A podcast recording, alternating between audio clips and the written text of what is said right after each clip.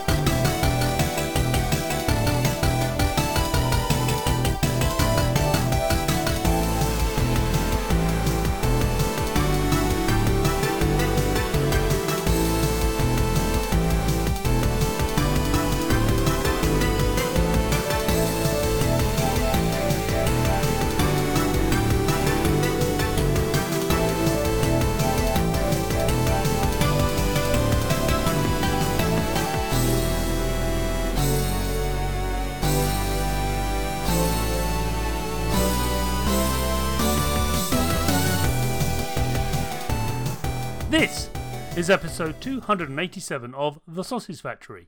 Welcome! In this episode, I talk to Ali Motisi of Out of the Bit about their arcade racing game, Super Arcade Racing.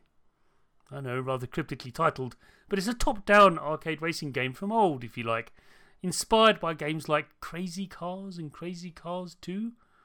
Or is it Supercars? No, Supercars! Always get those two mixed up, much to my chagrin, because Crazy Cars is a bad game, Supercars isn't. Don't make the same mistake I did. Anyway, um, so we just hear me from six weeks ago talking to Ali about this really, really fun arcade game, which I did actually stream on a prior episode of Cane and Stream, so you can check that out on YouTube's. Yes, just look up Super Arcade Racing and voila, there it is. So enough of me babbling on. Let's uh, take it away with me from the past. Ali, Hello. Who are you? Hello. Hi, Chris. Hi. Who are you and what do you do? Well, good question. So basically, I'm the founder and director of Out of the Bit, which is um, a gaming studio based in Wimbledon in London. Uh, I set up my studio in uh, 2008, so it's been going for quite a long time now in terms of as far as you know game studio go. And uh, basically, yeah, I, I started on my own and slowly, slowly expanded the company um, to do what we do now. Right, so 2008, 12 years, that's quite a long time. And, you know, Yeah. 2008 is quite an auspicious period because that's just when the iPhone came out. Well, it's actually a year afterwards. Uh, and uh, Yeah, good point. Good yeah. point. Actually, it's not it's not by chances because I was working for other companies in London at the time. I moved from Italy in 2005, and I was working for other companies. And uh, when the I always wanted to set up my own company. Uh, when the iPhone launched in 2007, and then they announced the um, App Store uh, and said they were going to open, you know, in 2008. I, you know, I thought that's a good chance for me, you know, to go independent and, uh, I don't need, uh, complex stuff to set up a payment system. I can just go publish my software on the App Store and that made things much simpler. Thankfully, the rest of the industry followed that model, which has got, you know, it's got pros and cons, obviously. Uh, but it did open the, you know, uh, a lot of options, you know, for, for indie developers, which were not uh, available before. Okay, okay. Uh, yeah. And and it, it definitely did a massive sea change. And I mean, I can ask my sort of next question. We kind of sort of folded into that, but uh, you know, how did you make Yeah. your start making video games? You can go as far back as you like. Yeah, let's go far, really far back. So when I was eight years old, I really wanted a computer. I really wanted one. And I, I wanted a Commodore 64, to be honest. And, Was uh, that the big machine in my- Italy? I didn't know what the. I don't know uh, what the it was very popular. Right. What was Yeah, the it was quite of Italy? popular. Because Spain had the Spectrum, France had the Yeah. Amstrad, so did Germany to a point. But what was Italy's uh, big computer Yeah. at that time? Italy, it was definitely Commodore 64, like Right. Massively. I never saw a Spectrum in my life in Italy. No, never no. ever. Yet all the other But I countries did north not of get- Italy were just like awash with them. Yeah. it was like it's weird. Yeah, it's, Yeah. which is a good machine to begin with. To, to be fair to the Spectrum, it's a great machine to begin with. And now we got Spectrum next, and people are still coding on the Spectrum, which is great. But uh, you know, Spectrum in Italy, not not, not. No, all, at all. did So not. I, I was familiar with the So Commodore know 64. Yeah, Yeah, yeah, yeah. and So did you get uh, one? Did you I love one? that machine. Oh, you No, got I did not. I did not. Oh, I got, I got, I got, I didn't get one. I got an Olivetti PC, which was really, I didn't know at the time, it was a BBC Micro, right. rebranded by Olivetti. Olivetti was, was uh, finished now. It was an Italian company, very popular. Unfortunately, it's gone down. Uh, and, uh, they basically rebranded the BBC Micro. And, uh, that's what I had. And I loved it. Absolutely loved it. Absolutely love that. Wonderful machine to program. Uh, it came with a manual. yeah. It was lovely to program. Yes, it came with a with a manual which will introduce you to computing and programming, and that's how I learned. I just went through the manual and uh, did you know copy the the programs and stuff into my computer, and that's how I learned to program when I was eight. Also, of course, there was there were like magazines you could buy with with listings that you could copy and put into your computer, and that's how you could learn to program at the time. I, think it was a, was a great start, uh, to be honest. Uh, in a way, computers were simpler and easier to uh, to understand than what they are today. Even though the essence of the computer is still the same nowadays, there are more layers of uh, software and abstractions. So it's actually, I think in a way, it's actually harder to to make a video game uh, today. Uh, in one way, at least understand the, the basic concepts. Uh, on the other hand, at least actually, you um, tools, at least you didn't Yeah. have to have to learn assembly like you did back then. Uh, yeah, that's a fair point. Exactly. But yeah, yes. So there are pros and cons, certainly, Yeah, no yeah. doubt. Uh, but there were fewer distractions as well. There was no internet, so you know you were bored to death, and you would just uh, get a manual and read uh, read it and, and learn. And I mean that's how myself and many other people uh, started at the time. Uh, I think it was a good start, and also of course uh, with the BBC I was exposed to a lot of British, really good British software at the time, like by Superior Software and lots of software houses. They did really really good software to the good standard for the 8-bit. So in a way, that was my my inception uh, that led me to to come to UK in a way when I was young.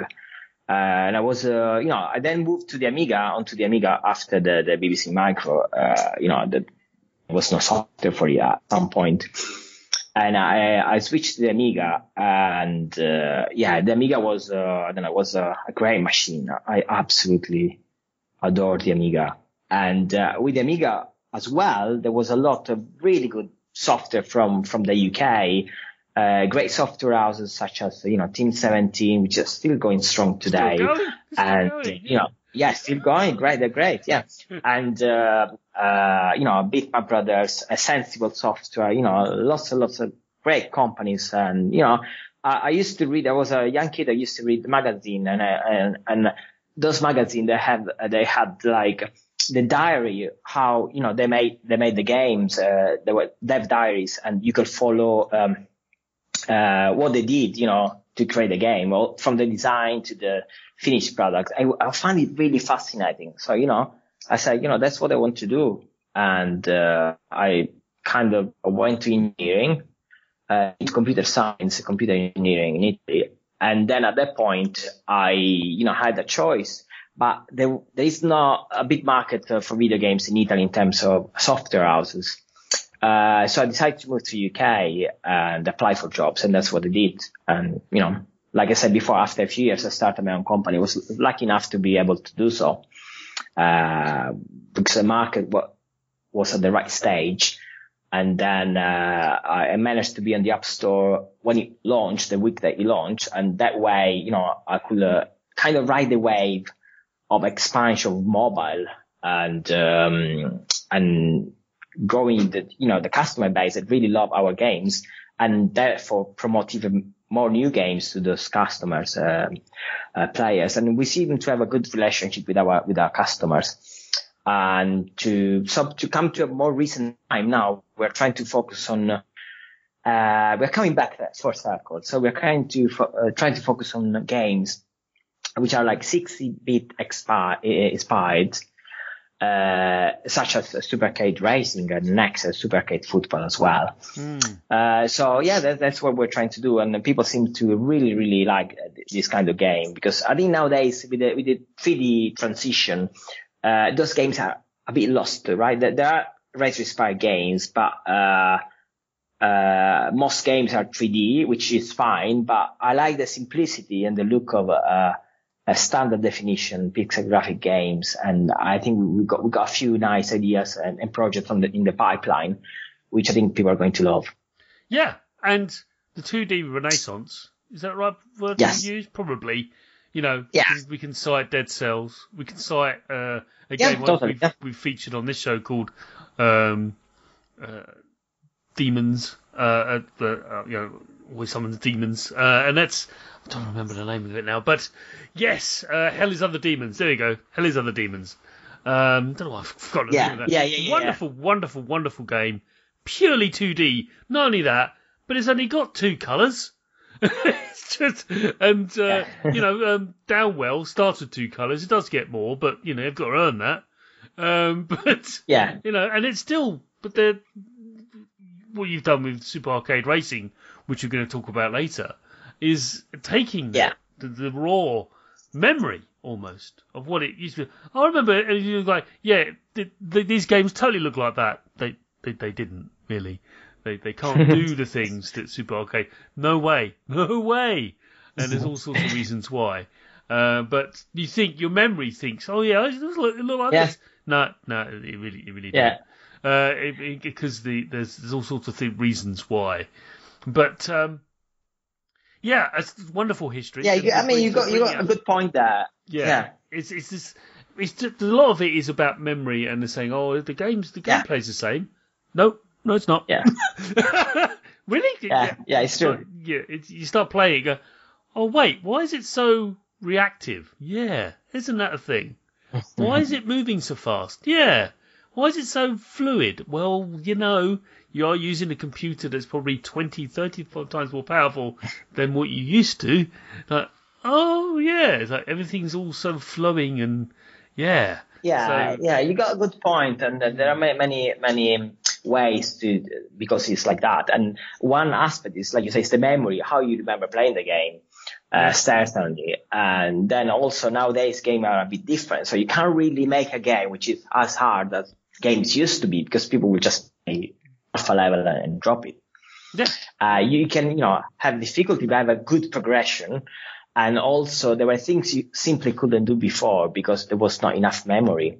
People No. tried, but you know, it was very, very hard. So, uh, well done to those developers who managed to release game Yeah, on those, uh, systems with such constraints. Exactly. But in a way, uh, our games are uh, really pixel-based games. So what we are doing, we are not actually uh, doing 3D stuff and then rendering as 2D. is actually, you know, everything is rendered as on a 2D standard definition matrix, basically, Yeah, yeah. pixels. Yeah. So in a way, they're really pixel-based games. They're not. In fact, when they rotate, they rotate like a pixel-based game. They don't, you know, you see some 3D games where the sprites rotate and it's all, you know, strange. Uh, so our games, and we got some advantage. So what's the advantage? Right?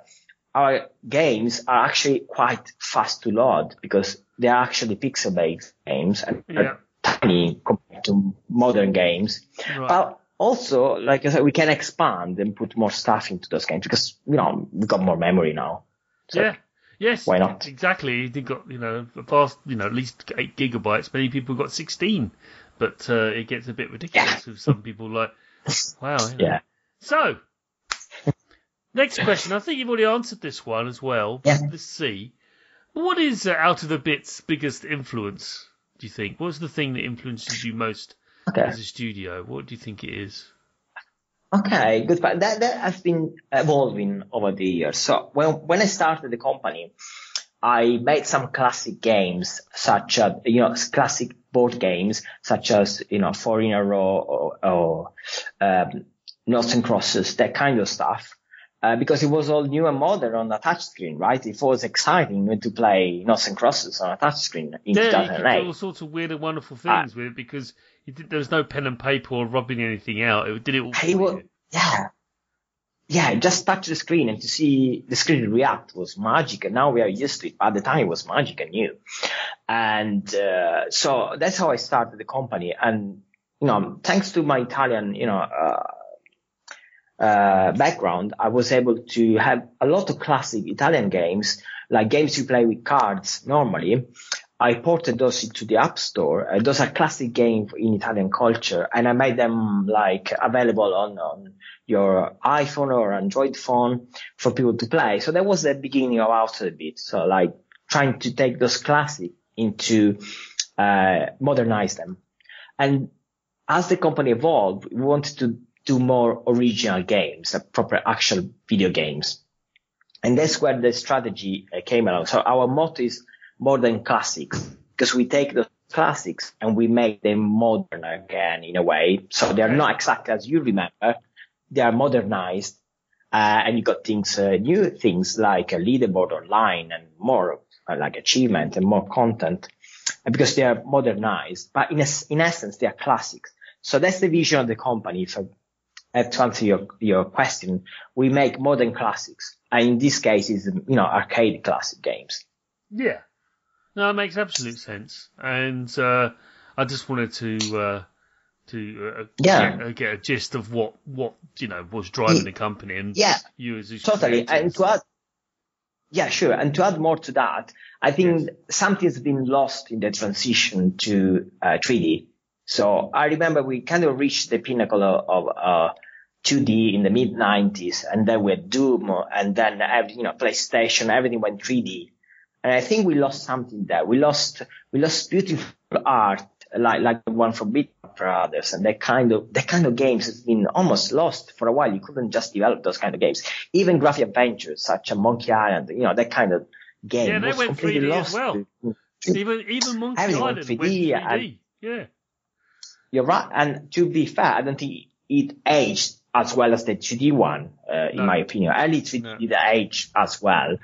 Um, so I think something's it's been lost there, and uh, there are not many companies around making actual 2D games in you know from scratch. Uh, so we are not using any engine or anything. We just make the game from scratch in C, and you know uh, completely. And I think this has been lost a bit, and we want to take it back to, to you know, uh, to the market, uh, to take back to the market these kind of simpler games and with hand-drawn uh, pixel graphic, which I think there is some value to that. I just, Yeah, I yeah. just personally, I just really love it, and I want to have more in the market. Um, so that, that's our mission. Yeah. No, I appreciate that. Um, and of course, 3D did bring Cool. about good things as well. It can't be denied. Uh, and uh, you know, Yeah, totally. without I mean, without it, we wouldn't have Dark Souls. Let's face it. Yeah, I Uh, play I play 3D games myself. I'm a big fan of uh, Zelda Breath of the Wild, the, Oh, the- the new game from Nintendo. I don't know how long I played that game, so I love it. You know, it's just a different kind of, you know, Yeah, there's yeah, space for everything. But, but Yeah, at the moment, Yeah. the market is mostly 3D. So yeah, Yeah, yeah. But uh, but of course, that's a game that started on 2D and uh, kind of almost flows into it did ultimately uh, flows into um, my next question. Really is um, what developer do you most admire in the industry and why? uh, okay.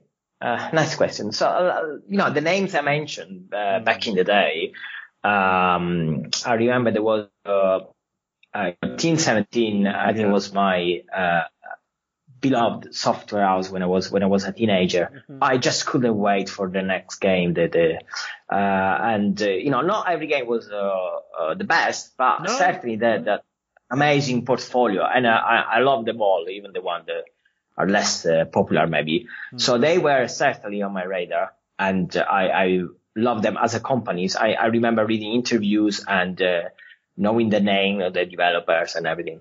And uh, also, I mean, definitely Sensible. We, we got to, to name Sensible Software. What they did was really great. And I, I was sorry to see the company go.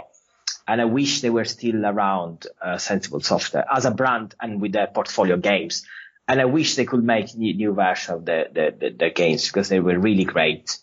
Absolutely. Yeah, from, from Commodore trying to- 64 to Amiga. Yeah. Yeah, people trying to reinvent cannon fodder for years. Like, no, Yeah. was- and they redid No, Sensible so Soccer over and over. And the last one on the Yeah. 360 they did was ultimately sadly broken. They never got, they could never bother to fix it. And it's like, come on, because you know, it, Yeah, that's the last version yeah. I played. I remember the 360 version. Yeah. It's fine, but then the goalie just don't work. It's just, it's stupid. Hmm. Anyway, Ah, um, yeah, what are you gonna do? But um, So, okay, well, good, good roster of the time. You know, I mean, Psygnosis. I mean, Psygnosis made lots of like grandstand games, but they weren't. A lot of them were Yeah. terrible. Yeah, Um, yeah, I, Shadow of the I- Beast you know, I used to, to show people their game because Yeah. to impress them with my Amiga, like look what my, my Amiga could do, right? Yeah. But I wouldn't actually play Yeah. those as much as you know, uh, Sensible or or Bitmap Brothers or you know Team 17 game. Yeah. Also, again, Graphic Adventure. I played Yeah. a lot of adventure from uh, LucasArts Yeah. back in the day. Indiana Jones and Monkey Island. uh, Those I really liked as well. Cool. Yeah. Nice. Yeah. Okay. Well, let's move on to the last question of the first half. Um, Yes. Which is, which is, and they've already made, answered a little bit already, but again, that's fine. What have you? What are you playing right now? Okay, what am I playing? Okay, I'm playing Prince of Persia on the Sega Mega Drive. Does it count? Absolutely. So I'm I've got that. I'm comparing, I'm comparing it with the Super Nintendo version because I got the Super Nintendo version the other day, which has got extra levels and stuff. And comparing with the Mega Drive, so that's what I'm playing. Like today, what I play today at least. Nice. Uh, I also love some indie games such as Right. uh, Towerfall because it's a classic um, multiplayer like co-op is. uh, you know, versus you know It's local uh, game. Which? Yeah, yeah. yeah, I really love that game. Uh, yeah, I, I play a lot of retro games, but I play also uh, games on my Nintendo Switch. Uh, like I said, um, Zelda. Uh, I got the latest Donkey Kong on the Switch as well, Right. uh, which I'm enjoying. Ma- Mario Maker. I'm playing a lot of Mario Maker on the Switch. I've um. Yeah, I've so I got one re- those, yeah, I um, really like the Nintendo. Yeah, yeah. I was going to mention the Switch. So, do you like this? Have you heard of the Flip Grip? Do you know what this is? So No. basically, the Flip Grip is amazing.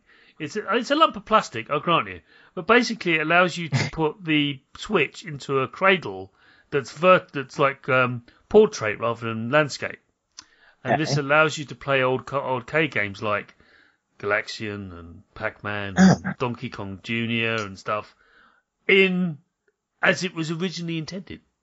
I'm brilliant. I got It's to check this out. so is going to amazing. look perfect in that. Yeah. It's just like you have this portable arcade machine in your hand with the. It's not, it hasn't squished Okay. the, the, the, the, the image. It actually rotates the image. Not all games support this.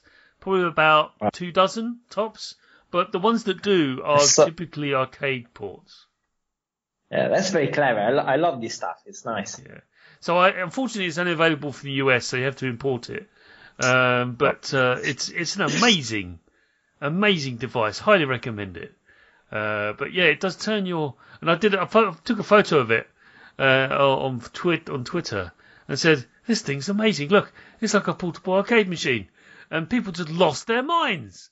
Went, Where did you get this from? What is this? Because it does. All it does is rotate the machine and allows you to clip the Joy Cons either side, and turns it your Switch into a portrait mode rather than a landscape. That's all it does. There's no. There's no. Um, how can I put it? There's no electronics inside it at all. It is all just hard plastic. Yeah. But it That's- somehow That's very clever. It's, it's just yeah, it's amazing. It, you know, it does mean that your Joy Cons aren't being charged, at least as far as I'm aware. So be aware of that. Yeah. You know, so there's you know, but um, yeah, it's it's a thing. And my Nice. control also I use the Hori controllers for my my Switch, so I've got really they, they Yeah. look like Xbox 360 controllers or Xbox One controllers Yeah. if you like. And it's just it's very and and there's I don't think you get much drift on the on the actual joypad. So yeah, the Switch, what an amazing platform, and also Yeah. the games you listed there, um, big thumbs up. There's some there's some amazing titles which have been featured on this show. Uh, but for me, my Switch has become the Animal Crossing machine. Um, Ah, yeah, I see. so, I, did, um, I didn't want to buy that because I'm so busy at the moment. I, I said, you know, I'm not going to buy it. no, Because, no, uh, yeah, it's, uh, With, with the lockdown, uh, what can go wrong with this game? Yeah, that? yeah, I do have a. I know it um, did help some people. Yeah, going through the lockdown, so that's that's fantastic. But. I, I I was too busy. no, no, I appreciate that. A good. Uh, uh, if I buy it, I know I'm going to be hooked. yeah, yeah. No, I, I respect the uh, self control there. Well done. Um, Yes. Cle- clearly, I lacked it. I did have a game of it before it released at PAX East, so uh, you know that's my Ah. excuse. Oh, oh, this is great. It's really yeah. hilarious. I'm going to get this because yeah. it's so much more. There's much more to it than the previous versions. They've done a really good job. Yeah, yeah. Oh, yeah. Okay.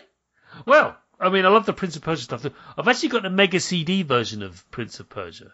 Yeah, I know it looks different, right? Mm, uh, but I haven't got a Mega is. CD, so I, I, saw on YouTube, but it looks different for some reason from the Mega Drive version. Yeah, so and it sounds amazing because, of course, it does. Yeah. Because of the spooling from the CD. So, uh, yeah, I'll have to give that a shot actually because I'm a big fan of Prince of Persia. It's not that long yeah, a game yeah. either. People think think it's longer than it is. It's not. It's not that long. No, it's um, not. If you know what you're doing, you can rattle through it actually. So uh... yeah, there are amazing speed runs on the internet for yeah. you know uh, on the which is funny to watch actually. But it was the first. You'll find all the people... shortcuts and stuff. Yeah. It was the first game to have someone actually jumping properly. yeah, you know, that was the thing. Like, oh, that's how people True. actually jump. Yeah, it is actually people actually jump. Exactly. Good. right. Well, I think we've we've we've, we've rifled through your your your past and your inspirations and things, Ali. So let's move on Brilliant. to the second half of the show, where we delve deep into Super Arcade Racing. Fantastic.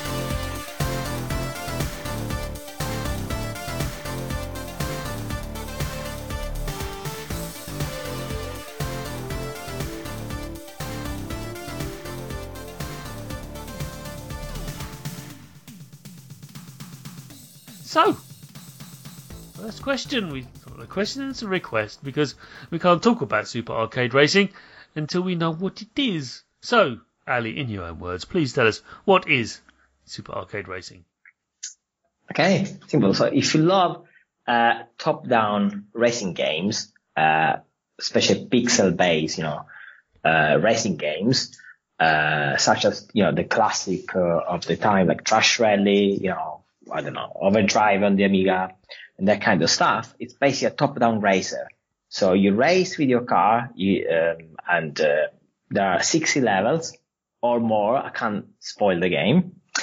And yeah, you have to race against the, there is a single player story, uh, where you race, uh, um, each level to basically unlock new parts of the story and complete the story. And then you can also play online or split screen with your family on the on the Nintendo. Well, sorry, on the Steam version, and in the future on some platform. and also, the game is also available mobile on for iPhone and Android. So if you look Super Arcade Racing, the game is free on mobile. Uh, you can watch ads, or you can just pay and unlock, you know, remove the ads and unlock all the content, or you can just pay on Steam and get the full game so, like I said, it's a racing game. It's a classic racing game. Uh, yes, um, yeah. but is it? So, uh, um, so it, I, I, did stream it last week uh, at the time of recording this show. If you look up episode 81 of Cane Streams, I, I, watched it. I watched your stream. You did. Afterward. I couldn't watch it live. I couldn't watch it live. I what? watched it. Watch did, it all. Afterwards. Did I give the game? Did I did, did I do uh, Super Arcade Racing justice? Did I? Did I promote its existence enough for you? yeah, it was very nice to watch. It was very, it's, for me, it's amazing to watch someone else play the game that, you know, we spend so much time making and right. taking care of all the details. and to notice that people actually uh, pay attention and they notice those details. Like someone commented on the stream that you can hit a barrel of oil, and then when you come back to it, there is oil on the on the, Yeah. on the Yeah, yeah. They uh, like that. floor, and then you basically you Yeah. can affect the car, and that is a detail that we took care of, and I'm very happy to see people that notice that. I don't know, Yeah, it's just yeah. really rewarding It- to see got- people playing and com- commenting on the game. So yeah, fantastic. We've got a good audience. They're Yeah. very observant. They're Yes. very observant. Yes, Um, you were uh, very thorough. You went practice every before every level. Oh yeah, that's that's a, that's a wonderful idea, and uh, I was going to include it in one of my questions, but it's just a thing that you give the opportunity to the player to practice a track before go on it. I'm gonna I'm gonna exploit that. okay, I'm gonna just go around the track one time before I actually do the race. Um, but yeah, that was the thing. Yeah. Even even the boss fight, especially the boss fights. Like, oh, I know I'm gonna go Yeah. down here, go down here. Make sure I do that jump. I've got to hit that jump. Okay, go down. It's just it's what you do.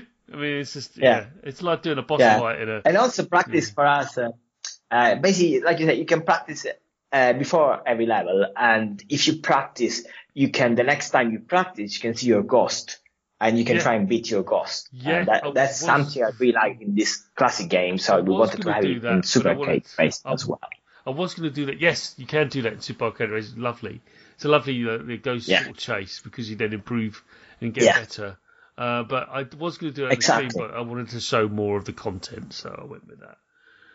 So, Yeah. uh, first question, and it's one I've always wanted to ask someone who develops a top-down arcade racing game. I've been playing these Yes. for nigh on forty years. The first one, I'm not kidding. The first game I ever played of this type is a game called Auto Racing on the Intellivision. If you don't know, if you don't know what it's like, just look it up. It exists. It, you'll blow your minds. It's like Micro Machines, but in 1979. So check it out. It does exist.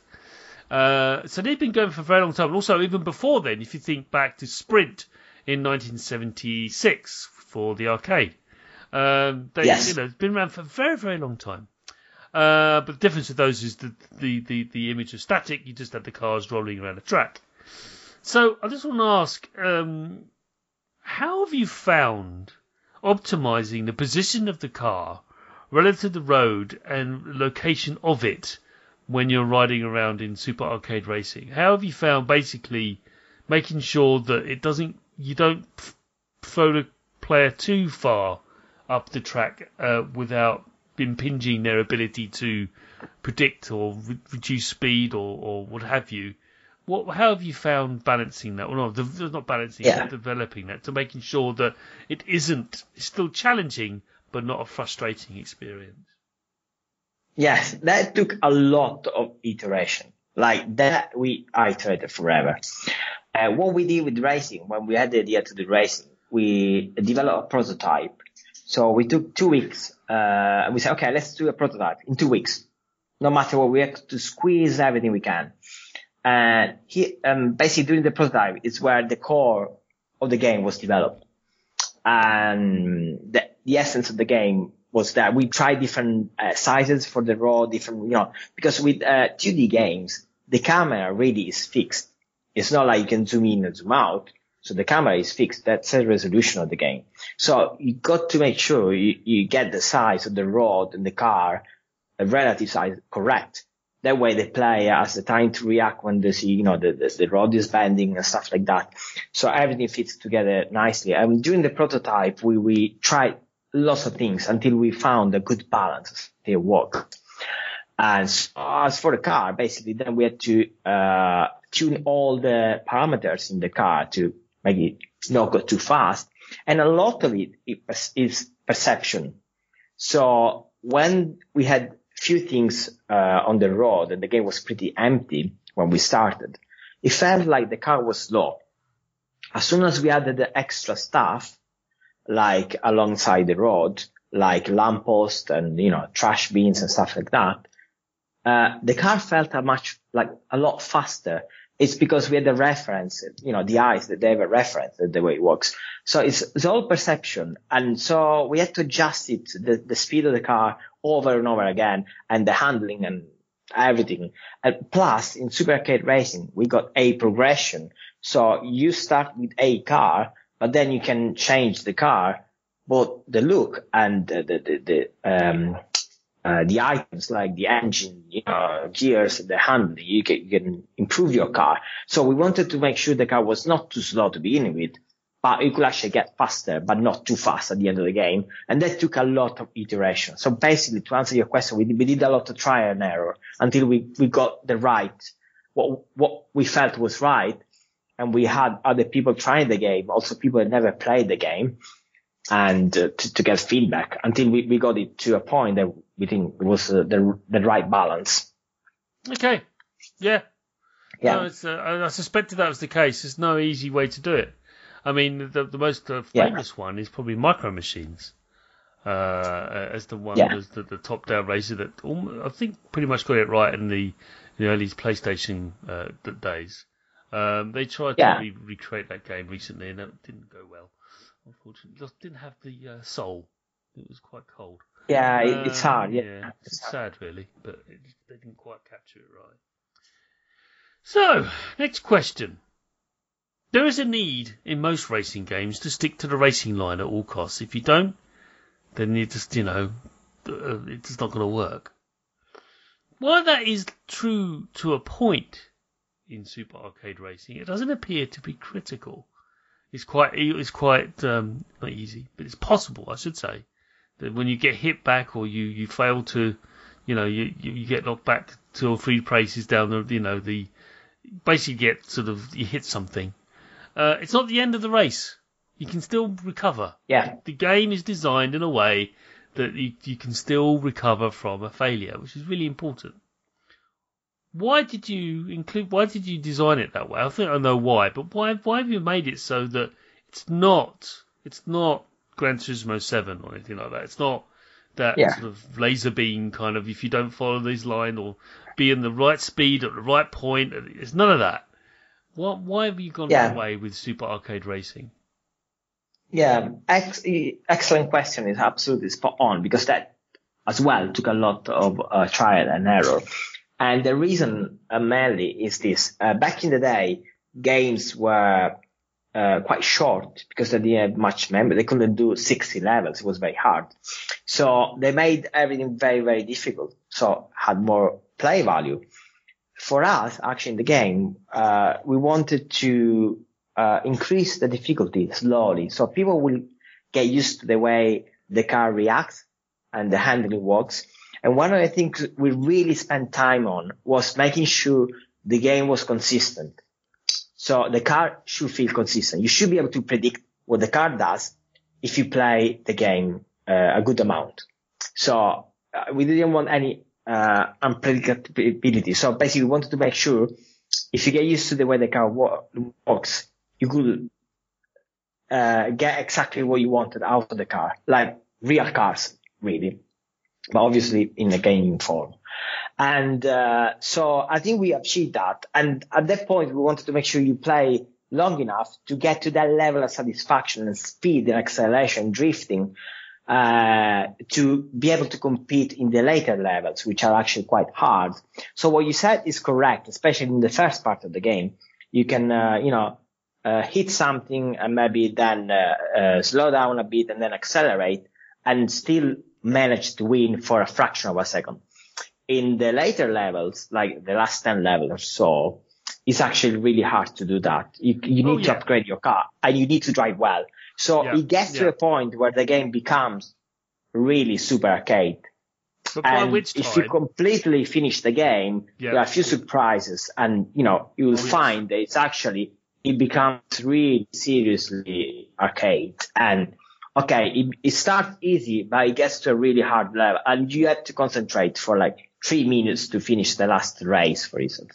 So I think we, we, we tried to get the best of both worlds, but absolutely we wanted to have a, a, game which was uh, predictable and will give you satisfaction the way you, you could drive and handle the car. Mm-hmm. Absolutely. And, uh, again, I don't want to spoil anything that all sorts of things occur. You discover stuff because you did a yes. thing. That's fun uh, and then that presents a challenge to you, and that's really good. Um, but um, yeah, it's it's it, the, the, the difficulty rating and the gentle sort of curve of it's classic for modern game design. Classic for modern Yeah. game design, uh, uh, typical, so I should say, for Yeah. modern game design, uh, and that they respect the player.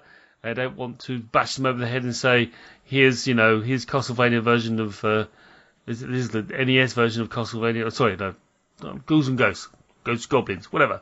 One of Yeah. the most notoriously difficult yeah. games ever made. Like, here you go, hey, just, just bash you over the head for the next, you know, to suffer this. Like, no, no, uh, that, that you don't do that anymore. You don't have to do that anymore. You you can actually eke it out, and people will get it, and people will figure it out. It's all about respecting the player. So, I want to talk about environmental hazards now. Um, Sure. in Super Arcade Racing, there these hazards appear on the side of the road in a variety of ways: logs falling in, um, mixer trucks unloading their, their stuff or their, their their their load onto the onto the road. Uh, avalanches is a common one too in the Yeah. snow levels. Um, can you tell us? I mean, these both help and hinder the player because it can actually trigger them as you go past, and uh, the players or the, the the cars behind you then get uh, engulfed. Uh, they don't get destroyed, but they Yeah. get slowed. They slow down. How have these? How have you developed these? How did they come into play? Were they always been Yeah. there, or is it something you added on later? No, we, we always wanted to have some kind of power up or down, like, you know, turbo to accelerate or maybe some mud where you slow down. That, that was there in the prototype as well. Uh, but, you know, as we came up with the story and the progression for the game, we wanted to add more stuff and have more variety. And I have to say we had a lot of fun coming up with the, with the, um, all the environment and the, you know, the things you can interact with uh, you know, ramps where you jump and, you know, rivers and, you know, all sorts of stuff. It was really, really good fun to, once we had the solid, you know, base of the game to actually come up with ideas and implement them. I have to say, for 2D games, from idea to actually implementation is not, you know, it can take one day to do something. Like we have an idea, uh, our uh, great artist, you know, design it and do the animation. We'll put it in the game and try. And one day we got, you know, a ramp where we can jump and, and it was a lot of fun doing that. And so we, we, uh, played the game a lot as we were developing as, as players because we really enjoy these kind of games. And so I think that helped for us to uh, come up with ideas. We say, okay, why don't we do this? And, uh, you know, and they interact with everything else and made sense in the world of the game. So what we did, we got, of course, we got a level editor, which is used internally. It's not available for people to use, but we had a lot of fun with this level editor because we can build really big uh, tracks. Um, so we got circuits, uh, circuits, and we got also uh, like uh, some of the races are like from A point to another point, like A to B, and uh, they're very big. And we had a lot of fun uh, coming up with you know things that will stop you or you know help you and to put in the game through the level editor. So it was very quick to have an idea and try. Some of them didn't work, other just worked first go. Most of them, I have to say that they worked really well when we tried uh, with some tweaking, but it, it was a lot of fun. It's like making video games is so good because it's like you create this world with its own rules and then it starts living on its own and you try it and then you add another stuff and it's part of the world and it connects with everything else. It's just a lot of fun. Mm. So yeah, we just played the game and came up with ideas basically. Excellent. That's fantastic. So they evolved out of the game itself. That's wonderful. Yeah, best, correct, best kind of ideas. I'm going to talk about upgrades now. We mentioned them already, and they do help the player quite a lot um, as they progress through. But um, Yeah. they can't rely on them entirely, can they? Um, I just want to ask you, in order to remain competitive in a race, a player, yes, needs to, you know, upgrade their car. Really, um, it's possible to go. I mean, one of the stream, uh, the, the audience in the stream said that when they play games like this, they actually avoid getting upgrades into the last moment when they feel they really need them. Um, Yeah. that's, that's that's one way to play it. I don't actually do that. I do it as soon as I can afford one. I, I bought one because that's how I sort of do the progression. But they're both ways are valid, of course. Um, Yes. But how have you found, uh, you know, massaging the aspect, the impact of the upgrades versus the abilities, the players, the required players' ability to, to actually race properly and actually be competitive. Yeah. How have you found balancing Yeah, there was a- in the Super Arcade Racing? Yeah, totally. There was a struggle. It was one of the things we were worried about because, okay, uh, it's like we want to satisfy, you know, players that know what to do, they know how to drive, and actually play that they, they need some time to get better, right? Because people do get better. We've done a lot of testing uh, with people never played, they never played video games even before. And you start that you can't control the car when it goes the other, you know, it goes down, up from, from up to down. And then after a few races, they can actually drive really well. So we wanted to uh, make sure the game would work for uh, those two extreme. And uh, that was very tricky. And uh, again, like I said, we did uh, uh, this nice progression. We got 60 levels, so there is a nice progression. But also, we wanted to give some challenge to players which were really good. So we do things such as if we see that you're really good. So let's say you play level one, right? So uh, if you play level one and uh, maybe you're really good at driving, uh, we make sure you're not uh, alone on the race because that will be boring, right? You need to have some pressure. So we make sure there is at least one or two cars that actually manage to catch up. You know, they drive better. Go start the AI uh, for the cars that are controlled by the artificial intelligence, right? And they can get better. If they're losing, they get better.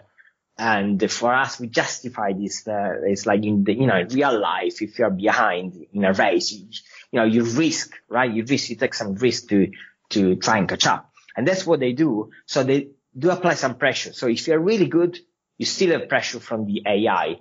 If you're not so good, the AI will not go faster than a certain speed if it's in front of you. So they got their own, you know, their own speed and their own, their own, st- their own statistics. And in the earlier level, uh, you know, they, they won't, they won't completely crush you. There is like a baseline. Okay. Okay. So you, you, you can still see some cards, And plus we put like not one or two cards like many old games. We put four cards, So we can make sure, you know, the third one is a lot slower.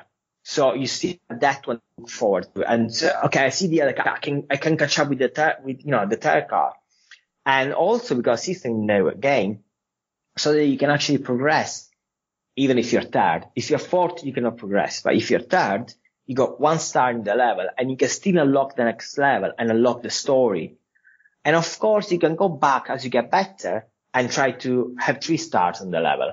So Yeah, that yeah. what, how we help players that are not so good.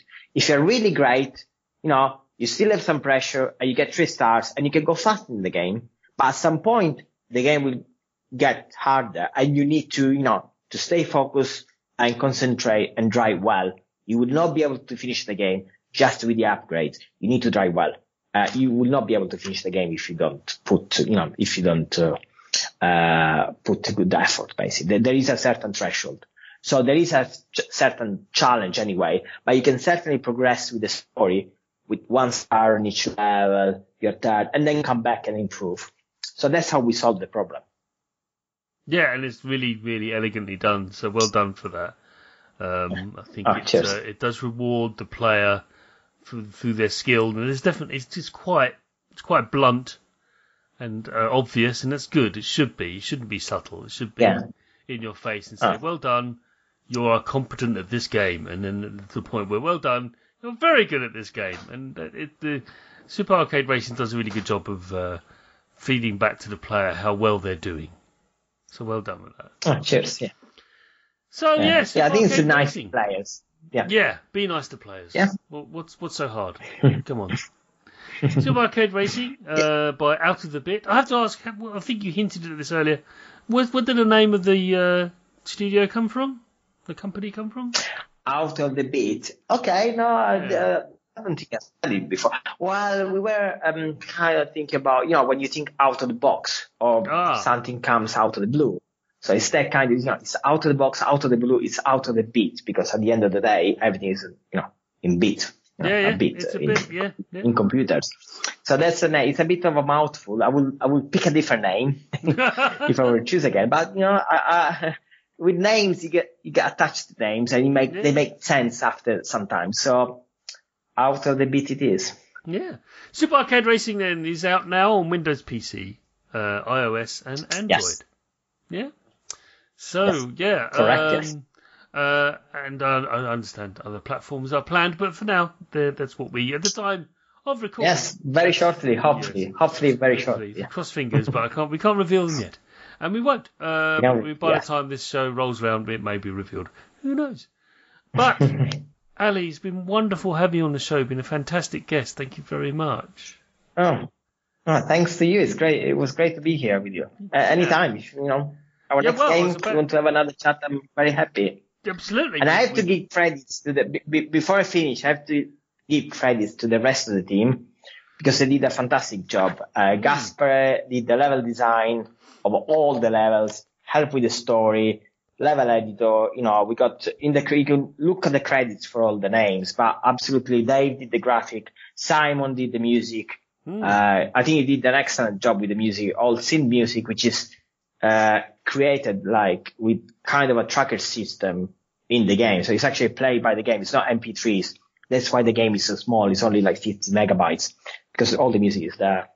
So I want to give credit to the rest of the team. Uh, Rosalia for public relation, you know, Roberto for the UI and the graphics. So, you know, it was a team effort. I did the programming, you know, the the core idea, but it was a team effort from everyone, and we really enjoy working this game. And we are now working Super Arcade Football, which we plan to finish um, in the next few months. Okay. Wow. Because you've, you've been on Yeah. uh, after the bit has been on the show before, uh, quite some time ago. But uh, Yes, uh, the Super Arcade Soccer, I think it was, and uh, a fantastic game. And uh, you've, you've done it again with Super Arcade Racing. Um, so Yeah, uh, yeah. yeah. Well, again, Ali, you, you, thanks for coming uh, on the show, and uh, you're more than welcome to come back and chat about something else Yeah. that you're working on, as you already revealed. cheers. Thank Yeah. you. So thank you. Yeah, thanks a lot, Chris. Cheers. You have been listening to the Sausage Factory podcast, part of the Cane and Rinse Collective. Support us for just two US dollars per month at patreon.com forward slash Cane and Rinse for early, extended, and exclusive podcasts. Find us on Twitter, Facebook, Instagram, Twitch, YouTube, and at our website, caneandrinse.com.